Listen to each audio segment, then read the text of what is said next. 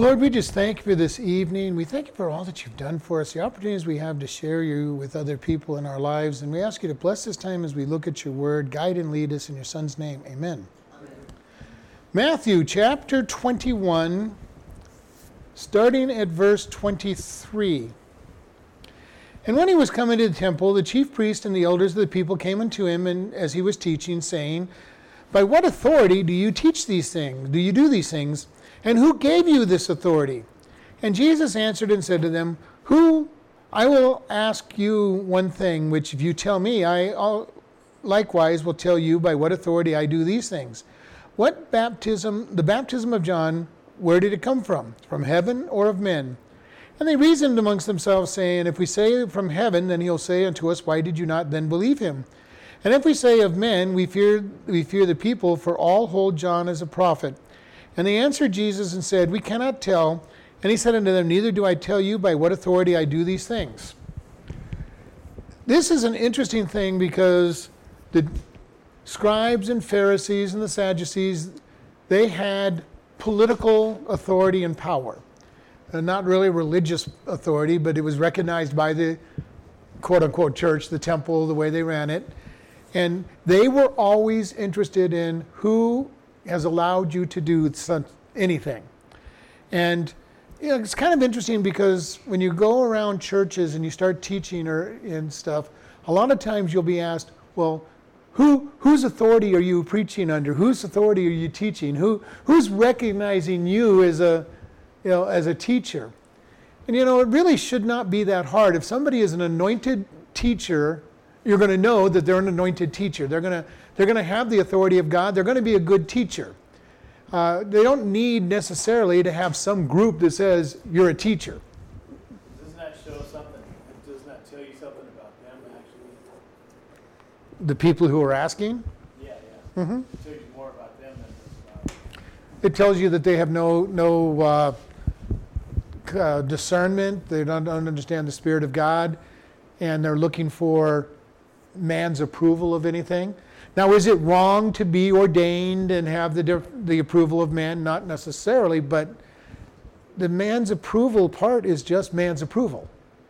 Uh, and a church can take and ordain somebody that go, we recognize, and it's by putting a stamp, there is a you know thing about that. We've put our stamp on this person that this person understands God's word and is a good teacher. And there are churches that hold very tightly to ordination because they want to make sure that these people teach according to their doctrine and, and are, are correct. And so there is some place for it, but there's also this attack. Yeah, uh, it gets done to a lot of traveling evangelists. Well, who are you? Who are you? And to one degree, there is this important thing that a pastor probably needs to ask that question. Well, who are you? Where, where do you come from? What do you, you know, you want, you're wanting to be in my church and, and say something, but who are you? Tell, talk to me and tell me about who you are. And then that pastor uses his discernment to say, yes, you can speak in my church, or there's absolutely no way you're speaking anywhere, you know, anywhere near my church. But you know, this is Jesus was gaining power. And remember, just a couple days before the event that we're talking, he triumphant entry into Jerusalem, and the people are yelling, "Hosanna! Blessed is he that comes in the name of the Lord, you Son of David." You know, they're they're lifting him up, and so the scribes and Pharisees are seeing uh, our powers being diminished.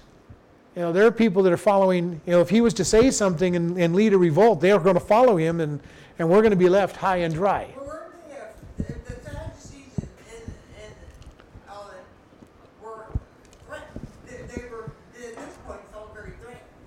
Oh, yeah, they felt very threatened at this point. Jesus is getting popular. They were feeling threatened by John the Baptist, which is why Jesus used John the Baptist to say, okay, tell you what, you tell me what authority John the Baptist had, and I will then tell you what my authority was.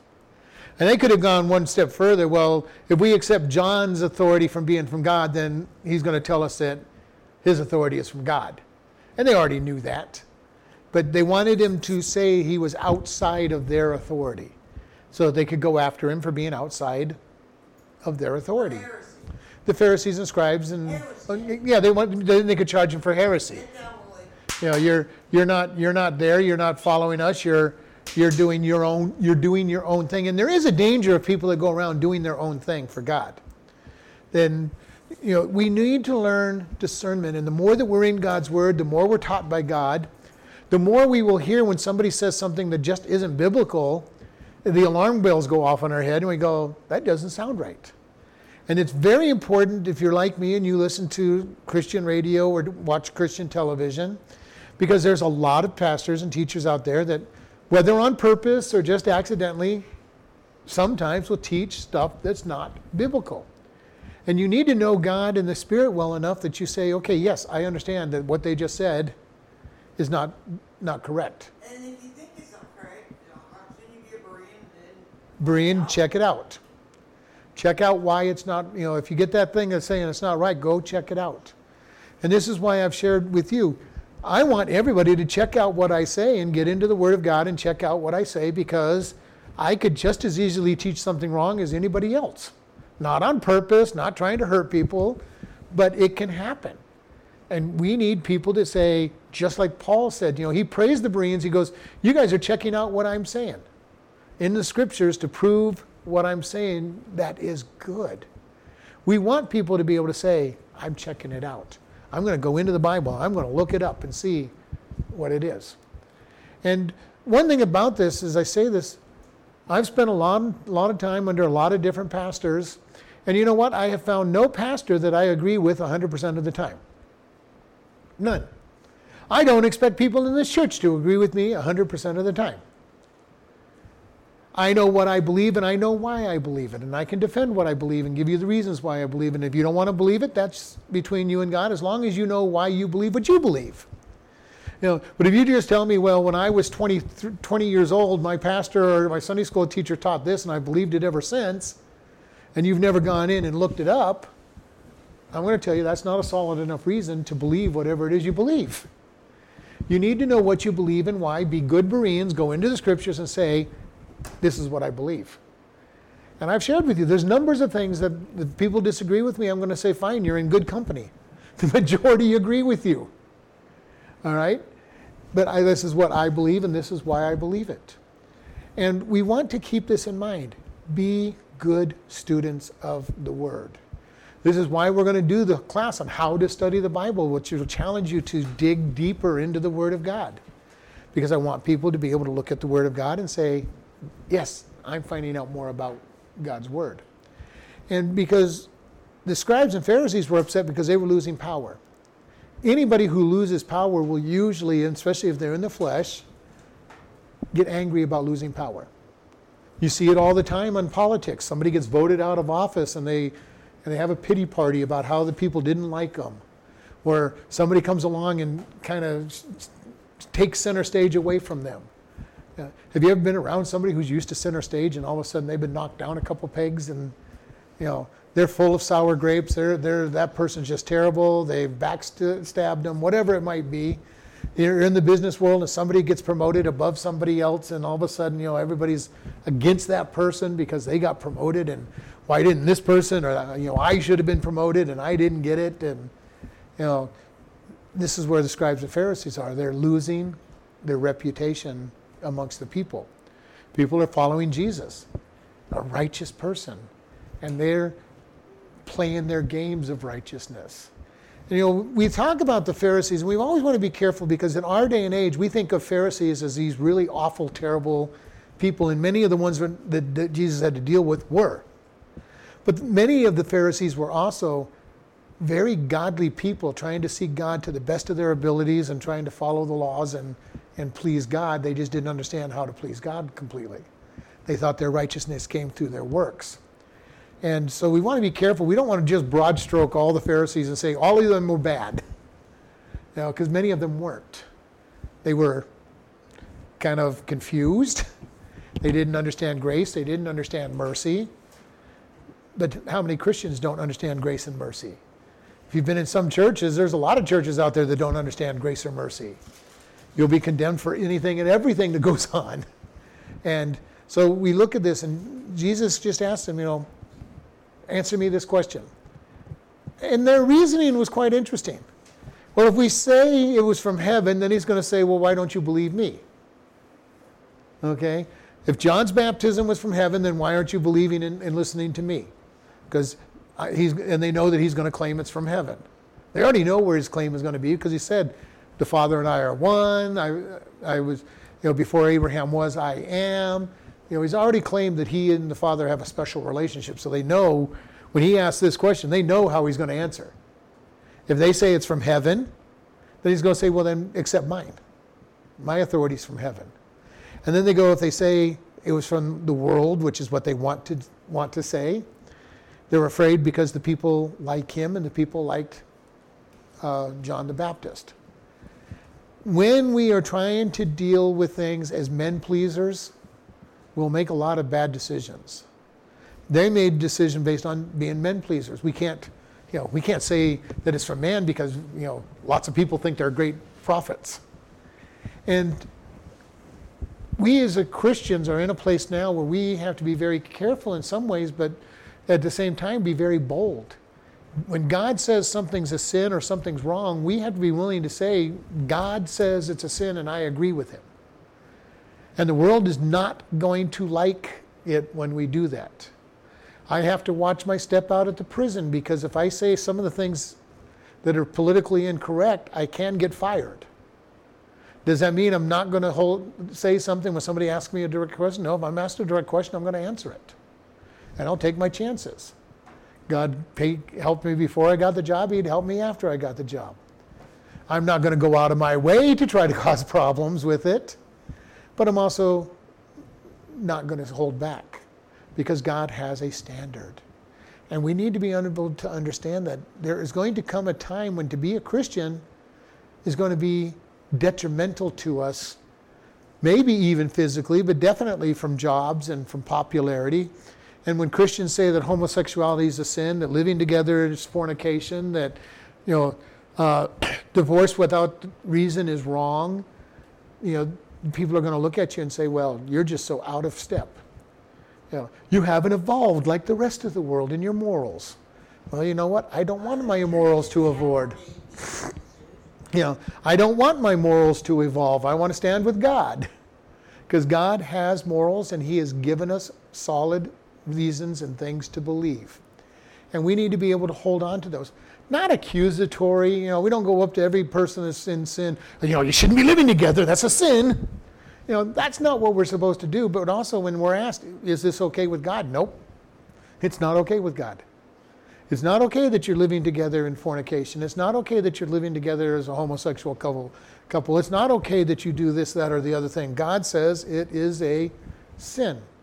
If we're asked, we answer. I'm not going to go around chloride knocking on the door say, you got to stop this. You're, you're living in sin. You got to stop this. You're living in sin. I'd have to knock on almost all of them, yes. But, but still, even if it was, that's not, even if there was only a handful, that's not what we're called to do as Christians. Now, when we teach, when I preach, I'm going to say this is a sin. But I'm not going to go out and condemn everybody for their sin because it ultimately is between them and God.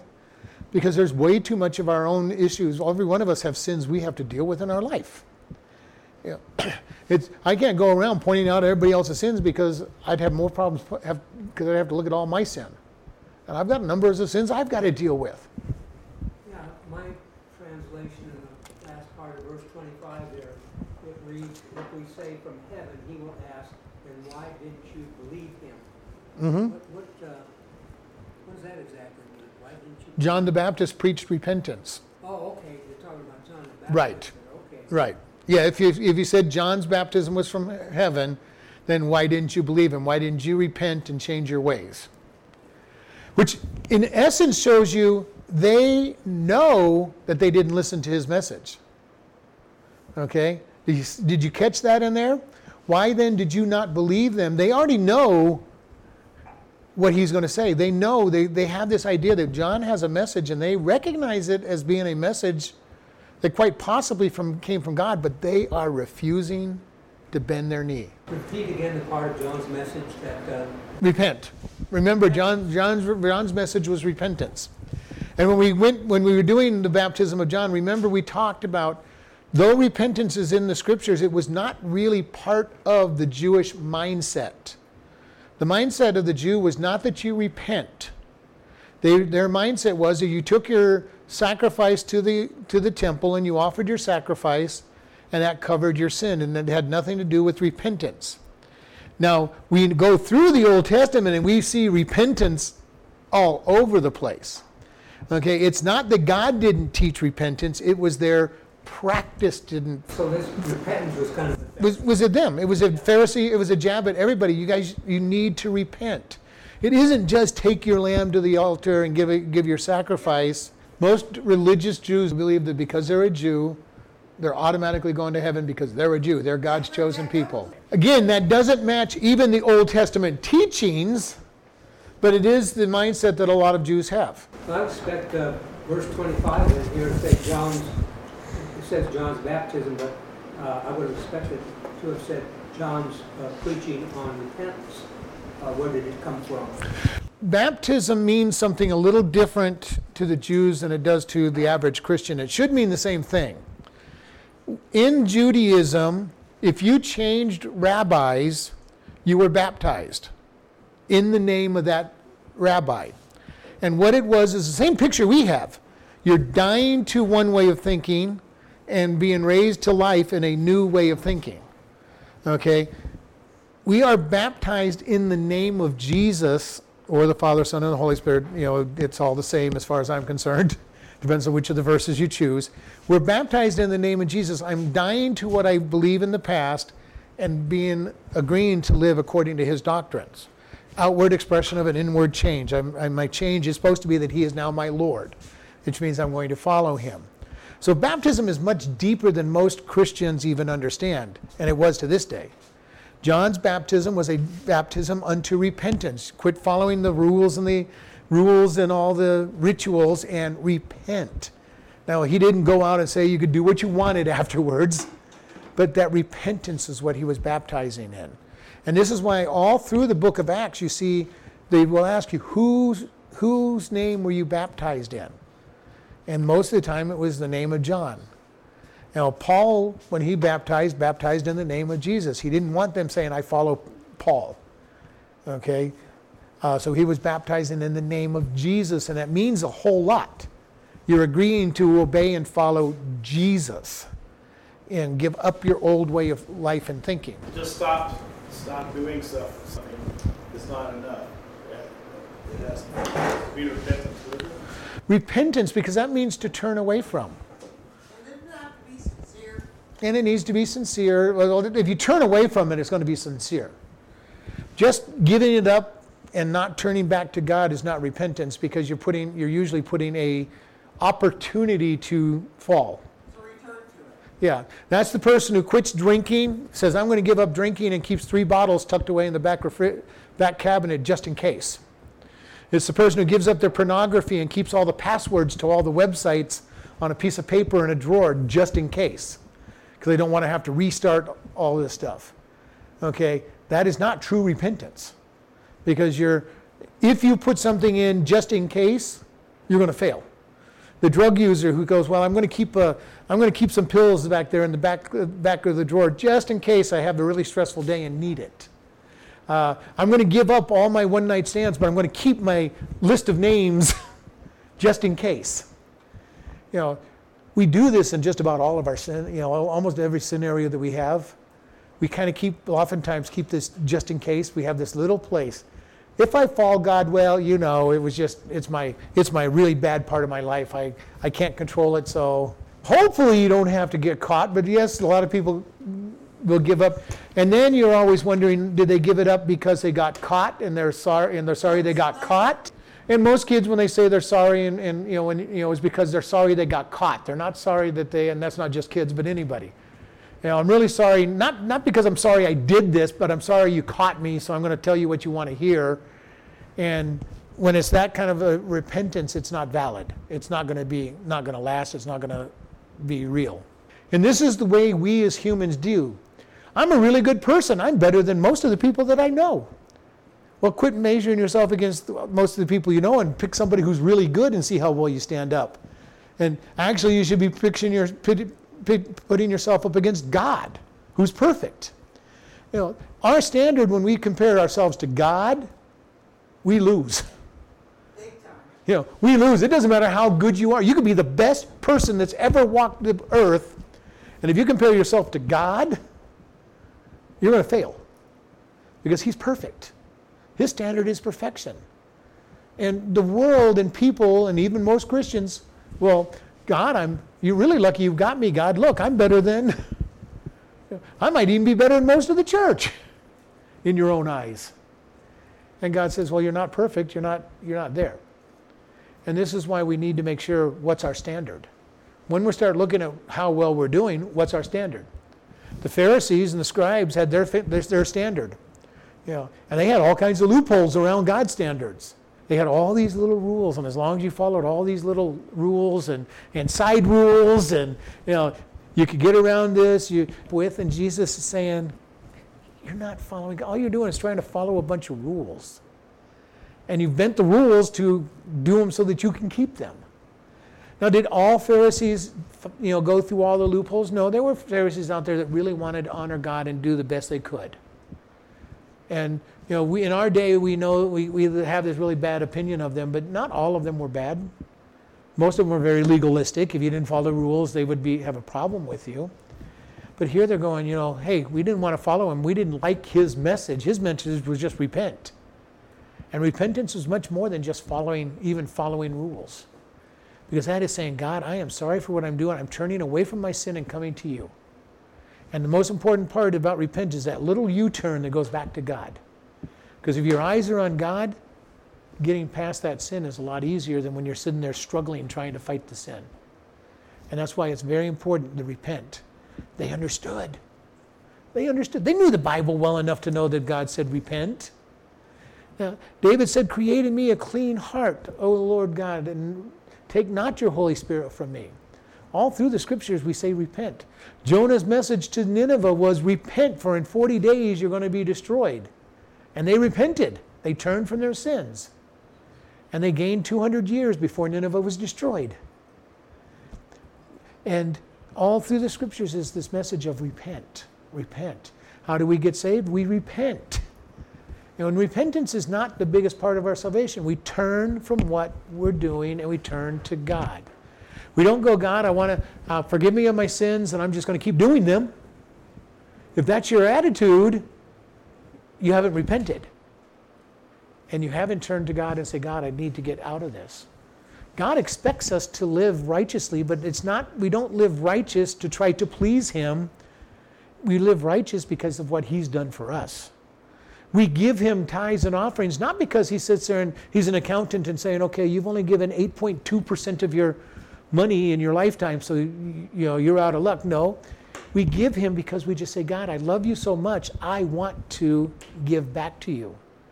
Whether it's three pennies or 300 million, whatever it might be, it's God, I'm giving to you because I just love what I love you so much. And if, and if somebody is giving just because they feel they have to give, stop giving. You're giving for the wrong reasons. You want to give because God says He loves you and you show His love, your love back to Him through your giving and your service and your activities. You know, nowhere are we to serve God just because it, we're looking to please God.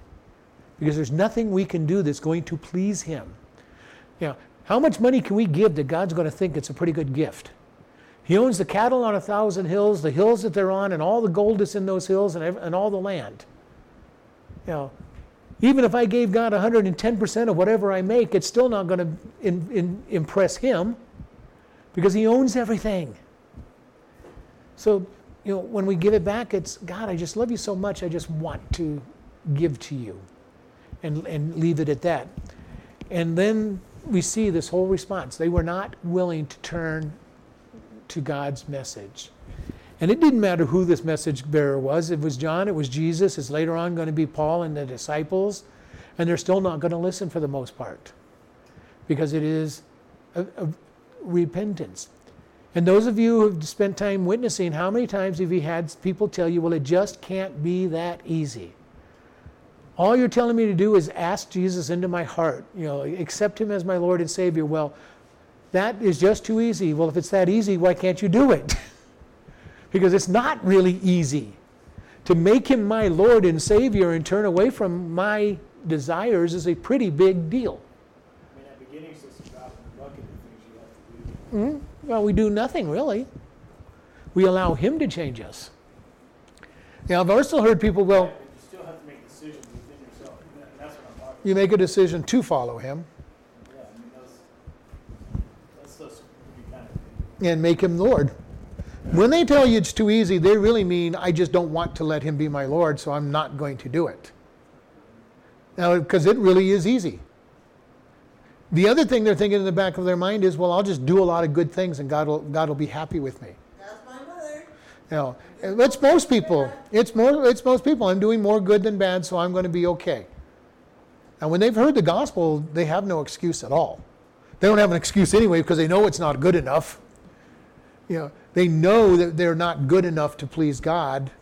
Otherwise, they wouldn't be trying to do all the things to try to, you know, purify themselves in their own in their own works. But the gospel message is a simple one. Just go out and accept it. Make him Lord and Savior. But when you make him Lord and Savior, man, that is that's going to change your life. Because all of a sudden lots of things you can't do. Because he's given all kinds of commands. And the more you get to know him, the more you're going to see those commands and the more you're going to have to change your life. And but you know what? There's nothing in my life that I've given up that I regret giving up for God. I might have thought that I was going to when I first started giving it up, but you know, as I look back, there is nothing in my life that I have given up that I regret giving up. Because God has given me so much more than what I give up. And this is a danger for all of us. You know, God, and I've said it before, you know, and we probably will never say it. We'll probably never say these words, you know, God, you are just so lucky you've got me. Look how good I am. But don't we live like that so often? You know, God, I'm special. You know, look at this. I'm so much better than so, so many of these other people. God, you're really glad. You should be glad I'm here. I'm the one doing, you know, whatever it is you're doing. And if it wasn't for me, it wouldn't get done.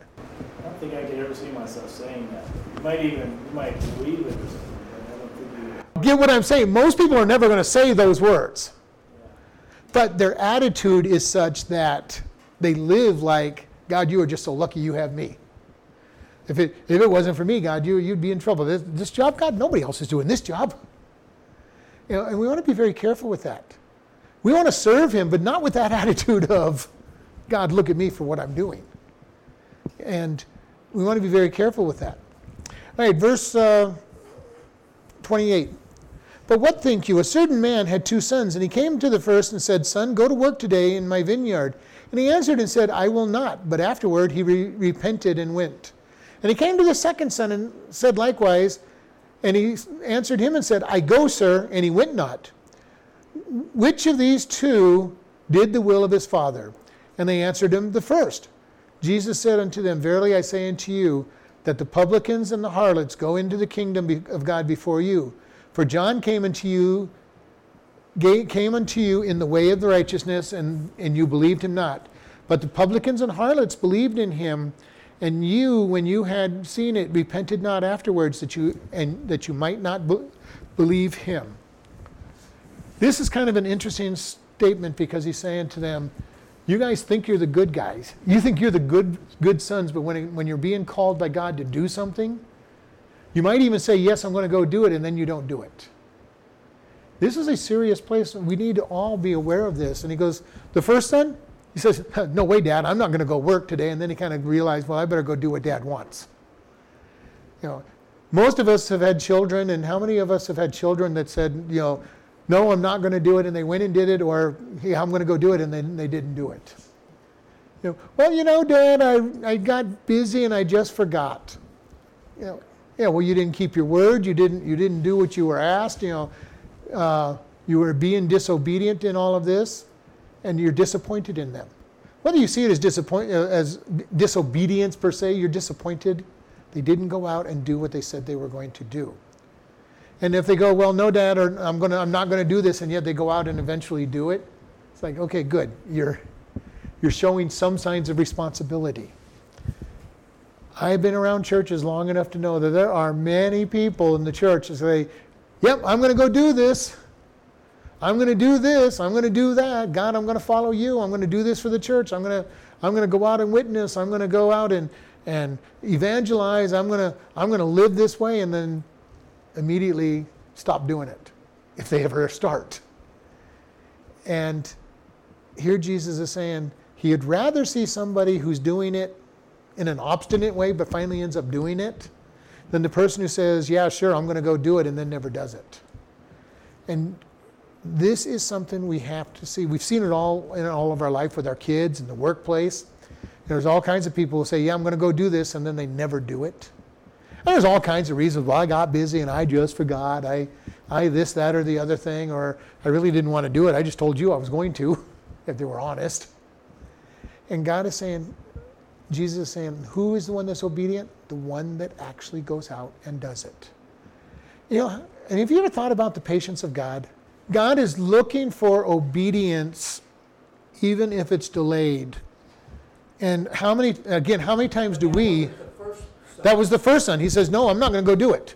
But he, that wasn't the favorable answer. It was the wrong answer, but the right action. Because he said, No, I'm not going to do it. He's not being obedient to the Father. Instead of saying, But he But he did the job. So in the long run, he was obedient. His action was obedience, even though he said the wrong thing. That's the lesson. He turned around. He turned around, repented, and did what was right.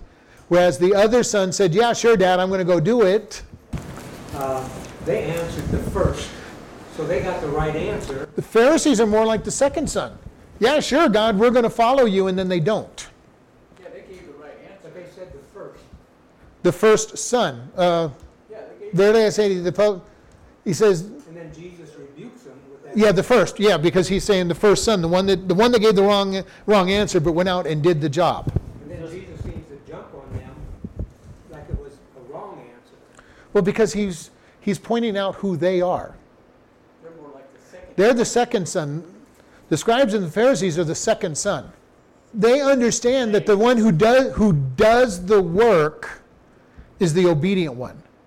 Now, in their mind, they're giving the right answer and doing the work. And Jesus is, is telling them they're not. So Jesus was trusting that they'd make that mental leap and figure it out. Well, he's going to explain to them that they're not. Okay. In their mind, they're doing the best. Yes, God, we're going to follow you, and they go out and do it the way they want to follow him rather than the way God says to follow him. He didn't have someone in the room to interpret this kind of stuff. Well, yeah, well, he's going to go, he's going to tell them the next statement. The next statement is why we know. Yeah, because that second statement is, Verily I say unto you, the publicans and the, and the harlots, the sinners, are going to enter the kingdom first because they have followed through repentance. And they are changing their life. Okay? The scribes and Pharisees thought that they were good people. You, we're obeying God to the letter of the law that we have created. Not necessarily the way God said to do it, but we're following the, the rules according to the way that we're interpreting them. And Jesus is saying, No, you're, the, you're that second son who's saying, Yes, we're going to follow you, but you're not. Okay, Following him. Were pretty sharp folks on the lawn. Oh, very sharp. That, you're, that you are the second son. Basically saying, You're the second son. yeah, okay. They're thinking that we're not even one of these sons. We're the one that says yes and goes out and do, does the work. And Jesus is going to turn around and say, You're the one that says yes but doesn't go out and obey. And he's saying, You know, all those sinners, those people you think are terrible, awful sinners, they're the ones that are repenting and truly following after me. You guys are saying, Yes, we're going to go out, and then you're not following God's way of doing it. Okay, and then when they answered, they're going, well, yeah, obviously this, you know, the first one he actually went out and did it, but in their minds they're going, but the- we're neither one of these ones. You know, in their minds they're neither one. They're the one that says yes and does. You know, so they're they're right on both sides of it in their mind. Wouldn't that be the right answer? That would be the perfect answer. The absolute, but that wasn't one of the choices God gave them, uh, Jesus gave them. The right answer is, yes, God, I'm going to do it and go out and follow him. Okay, that's the right answer. I'm being honorable to my, to, to, the, to my Lord and I'm following him. But Jesus is saying, I would rather have people that say, No, I'm not following you, repent later on and follow me, than the one who says, I'm going to play a game with you, God. I'm going to tell you I'm following you, and then I'm going to follow you the way I want to follow you which may not be his way and probably isn't his way. And there are many people in, in churches that are just that way. they make everybody think that they're following God. You know, look how good I am. You know, I'm at church every Sunday morning, Sunday night, every night the church is open. I'm, I'm reading my Bible. I can, I can give you all the answers that you want to know, but I'm not living. And when you watch them, they're not living God. They're, they've never shared the gospel with anybody. They don't live a life outside the church that would say, I'm a Christian. And when people look at them, they go, well, this person's a pretty big hypocrite. They go to church and then live like us the rest of the week. This is a critical thing for us. How do we live before others? Now, granted, we're going to have sins in our life, we're going to make mistakes. But when somebody says, well, this person's going to go to church every Sunday, but boy, Friday and Saturday night, man, they're drinking all the time and they're carousing and they're having a party and you know their house is the place to be for the party on Friday and Saturday, and you know, I don't know about this church stuff that they're going to, but man, they're they're they're, they're the place. you know, uh, that businessman, wow, you wouldn't know him from any. You know, he says he's a Christian. He goes to church all the time, but he's cheating all of his customers and gouging them, and you know, and Jesus would say, these are the second son. And that's the sad thing. And it's an old joke that goes, you know, there's two reasons people don't come to church. They either know a Christian who doesn't live it, or they don't know a Christian who's invited them. And it really is sad, though, because there are so many people out there that aren't living, a, even trying to live a godly life. And they're the ones that people look at and saying, well, if that's what a Christian is, I don't want any part of it. And I want to say, well, that's not what a Christian is. Don't, don't be part of what they are. Yeah, and I've shared with you there was a young man that worked for me when I first moved to Kingman, and he quit. He quit the you know the job, and I took him aside on his last day that I knew that he would work, because I knew he would call out for the rest of the. week. And I took him aside and I go, "In your next job, I, I want you to do one thing for me." And I'm going, "Do not tell anybody you're a Christian." He got all bent out of shape. I'm going, "You do not live like a Christian. Do not tell people you're a Christian. Either that or start living like a Christian." At work, I go, "You are the laziest worker that I have in this place." Don't tell people you're a Christian. Again, we're not trying to say you have to live a perfect life because you're not going to live a perfect life, but you need to live a life that when people look at you and say, generally, this person is living a godly life. The police aren't at their house all the time. They're, they're not arguing with everybody. They're at peace with everybody. They're not drunk. You know. Now, that's one thing that really impresses people, and I've seen it around here. You hear a lot of talk, but there's people that have been reformed. And it's just nothing but a great story that they have they're kind of scratching their head, and impresses them more than uh, any other thing. And the reformed is what really changes. When, when they see somebody's life and they see change, yeah. it impresses people. They're going, don't, don't know what the, how they got there. Maybe, it might be that church that they're going to. They're, they're talking about God all the time anymore. Might be God, but they're not quite ready to go. But it's starting to plant a seed when they finally get to the point where I am just sick and tired of being sick and tired of my, of my life, then they start looking and saying, they've changed. They're different. They don't act the way I do. Maybe, maybe I should look into what, what they've got. Maybe I should ask. Maybe I should seek it out. Our job is to live a consistent life that makes them want that change when they finally get ready for that change. And of course, speak, say the words you don't really want to worry about what they are saying about you as long as you're living the right life because eventually if they're speaking these things it also means that they've noticed the difference. They don't understand it. And i can tell you i've had plenty of people over my life go why are you so different? Because, of, because i am so different. You know does every single person ask me that? No. But even at the prison there's been in, in the two years I've been there, there's been about four or five prisoners who come up like, why are you always smiling? Why do, do you never seem to be down? Gives me an open door to tell them why. When they see a changed life, number first thing they're going to do is they're going to be waiting for you to fall. Okay, because that's human nature.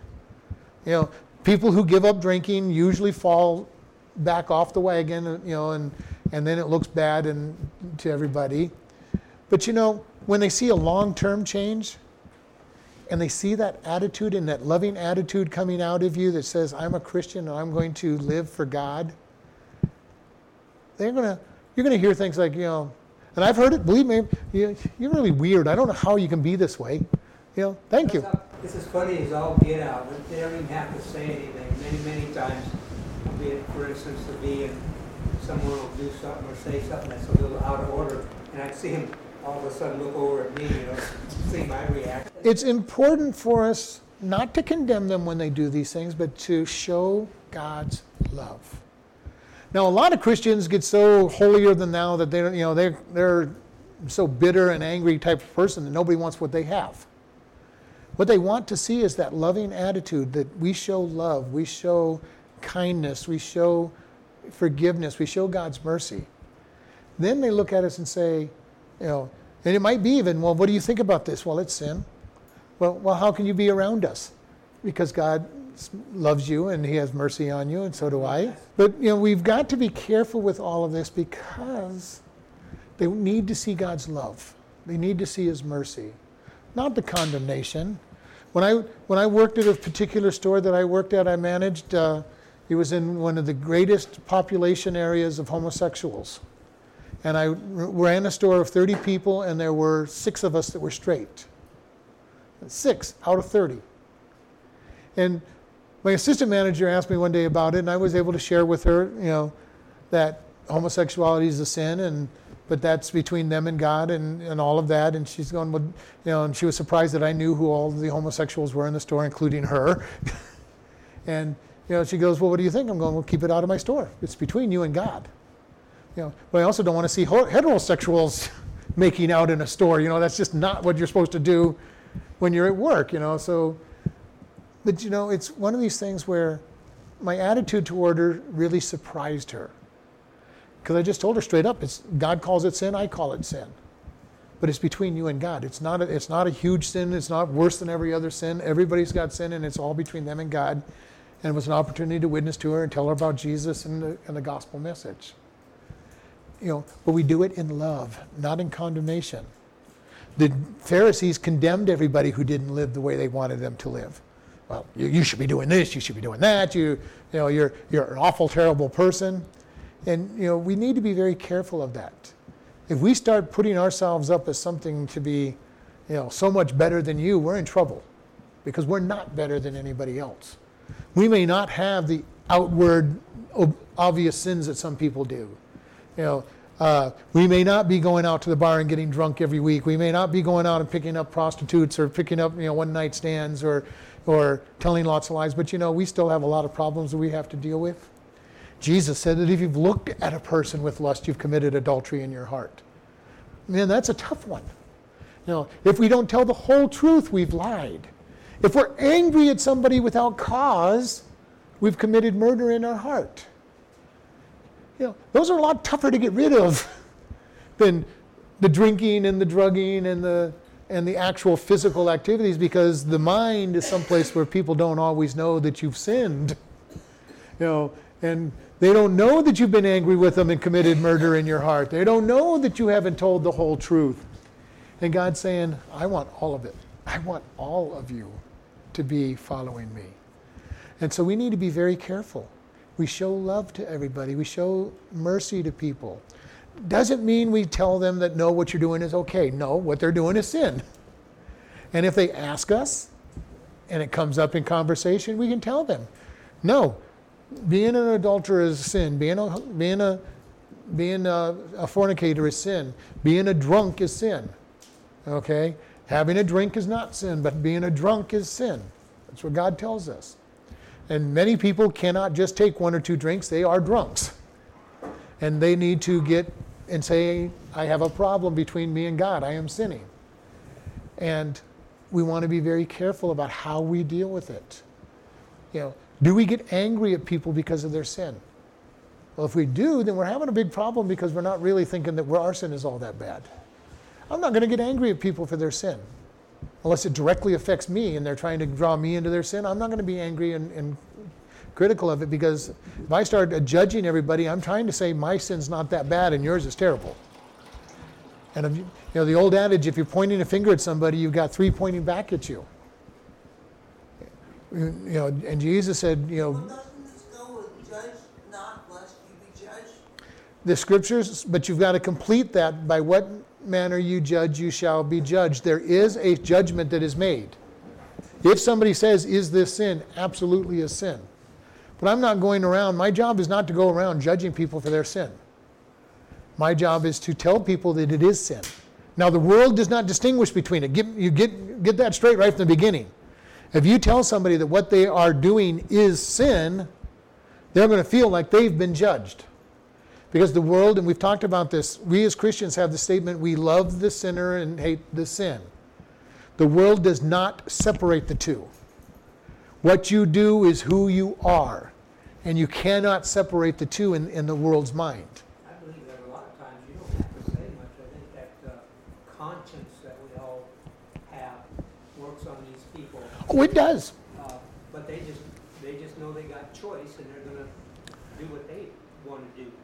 When you don't participate in their sin, whether you say anything or not, they're feeling judged. Exactly. Because we bring God into every situation that we in, and we've talked about this. Everywhere you go, the Holy Spirit and God goes with you.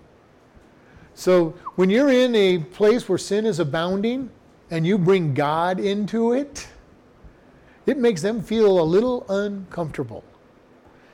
And I've, I've used my example. I ran, a, I ran a restaurant where my boss was foul mouthed in every place that he went, but he never opened his mouth. And it wasn't because I told him he couldn't. It was because my presence there filled that place with God's Holy Spirit. And when he walked through the door, I believed there was no way he could use the language that he wanted because would, he would be convicted, not because I ever said, no, you can't use God's name in vain and no, you shouldn't be talking about like that. God permeated it. You know, as you've said, you're there and people will look, they- they'll say something, all of a sudden they'll, oh, you know, the presence of God is here. They don't recognize it as the presence of God, but it's the presence of God that brings that conviction on them and says, No, you can't act this way because you know that it's wrong. You might be trying to stay away from Christians, you might be trying to stay away from church, but we bring God everywhere we are, and it convicts people. Well, if I have a friend that always says, oh, bless your heart. Yeah. And when we're when we're out there and God is brought into the presence, people get uncomfortable. And you know, that's when they attack us. They attack us because they're uncomfortable. And it's much easier that when you feel bad, and we all do it. If I feel uncomfortable in a situation, what do I usually do? Is it in my flesh? Attack. I want to I want to find that weakness in it. I want you to know that you're just as bad as I am. You're going to react if I attack you.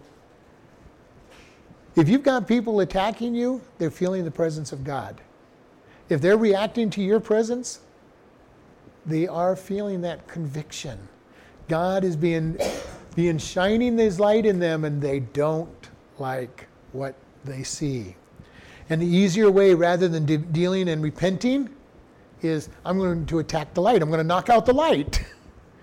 you know, the, the light shines in and you see the darkness, you want to put a blanket over the light or not, you know, destroy the light. You don't want to go clean up the darkness. You want the, the, the dirt, you want to extinguish the light. Yeah. My house is dirty. I turned on my lights. I saw how dirty the house is. Instead of cleaning, I turned the lights off. That's what they're doing. You know, looks good to me. It's too dark in here. I can't see the stuff in the corners over there or on the on the roof or on the walls. You know, I'll clean this little area right up in front of me where the light, you know, where my lantern's at. When we bring the light into the into their lives, instead of cleaning up their life, most of them will say, "Let, let us get rid of the light." So when you are attacked for, for just being you and walking with God, don't take it personally. The attack is not on you. Even though they're going to make it a personal attack, the attack is not on you, unless you're doing something stupid. And there are people that are just stupid. You know, they're after condemning and attacking people, and they deserve to get attacked back. But if you're there just being a Christian and, and living your life and they attack you, the attack is not on you personally, it's on God in you. This is why Paul was able to say, Hey, I've been shipwrecked, I've been beaten, all these things, but it's all for God. And I'm looking toward heaven because it's not me, they're not after me. When the disciples were beaten, they went and they were martyred, they're going, It's not us that they're upset at, it's God in us that they're upset with. And you know, there's a freedom in understanding that. When somebody's attacking you, it feels very personal.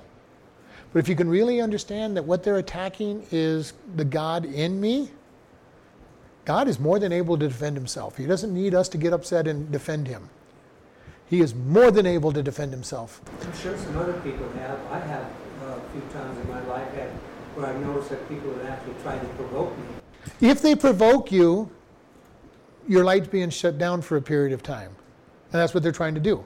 Shut down the light, prove that you're just nothing but a hypocrite, and try to ease their conscience. So we need to be able to understand that who they're attacking is not me. They're attacking the God in me because they don't like the light that's being shown on their life and it's making them uncomfortable. And this is why it's important for us to be around the world. You know, if we are Christians, and, and as much as I say come to church and be taught, I never want to see people never do anything else. Get out in the world, be around the lost world. If you if you're not out there, find something you can do. Join a club, get into a sports, get into some activity that you enjoy, and be around the world so they can see the light of God. That they can see God shine.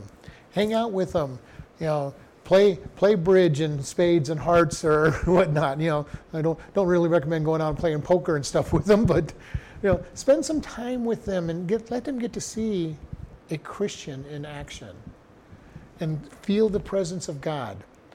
Not condemning them, not, not getting after them, but just say, this is what God is. Uh, you know, and be able to let the light shine on them. Because most of the world does everything it can to avoid God's light. You know, that's very important. I remember years ago in our, our circle of friends, we'd all get together.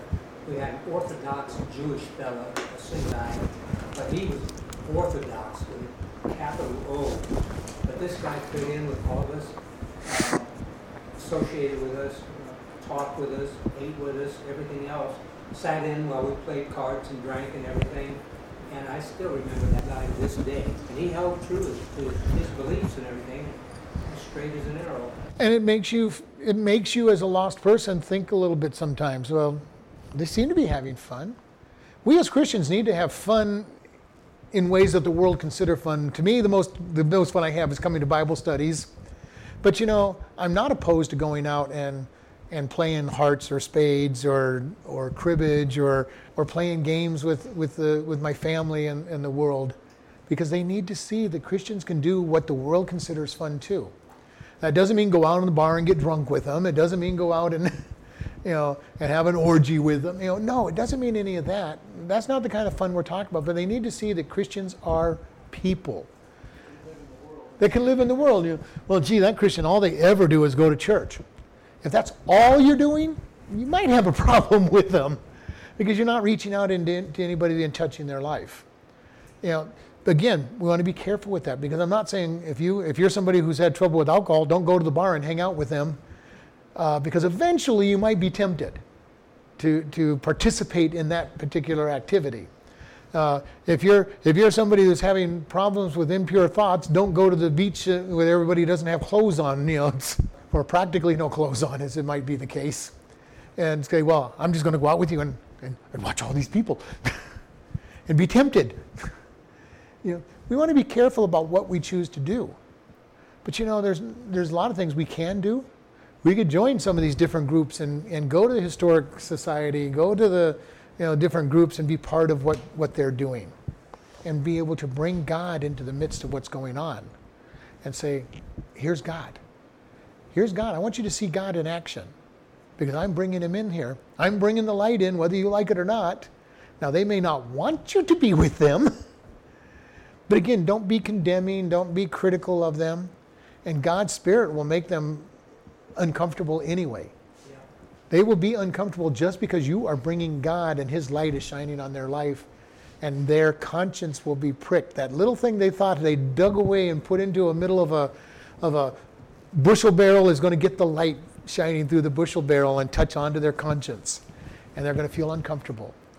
You, even if you don't say a word, they'll be uncomfortable because God is present. All right, let's close in prayer. Lord, we just thank you for this day. We thank you, Lord, that we are light and salt to this world. Help us to be able to find ways to shine your light in people's lives in a loving, non confrontational way, that you will be lifted up and that people will see you. Lord, if anyone listens to this that doesn't know you, we ask that you convict them of their sin and have them repent of their sin and come to you as their Savior and, and accept you. If you shall call upon the name of the Lord, you shall be saved. And, and then we pray this in Jesus' name. Amen.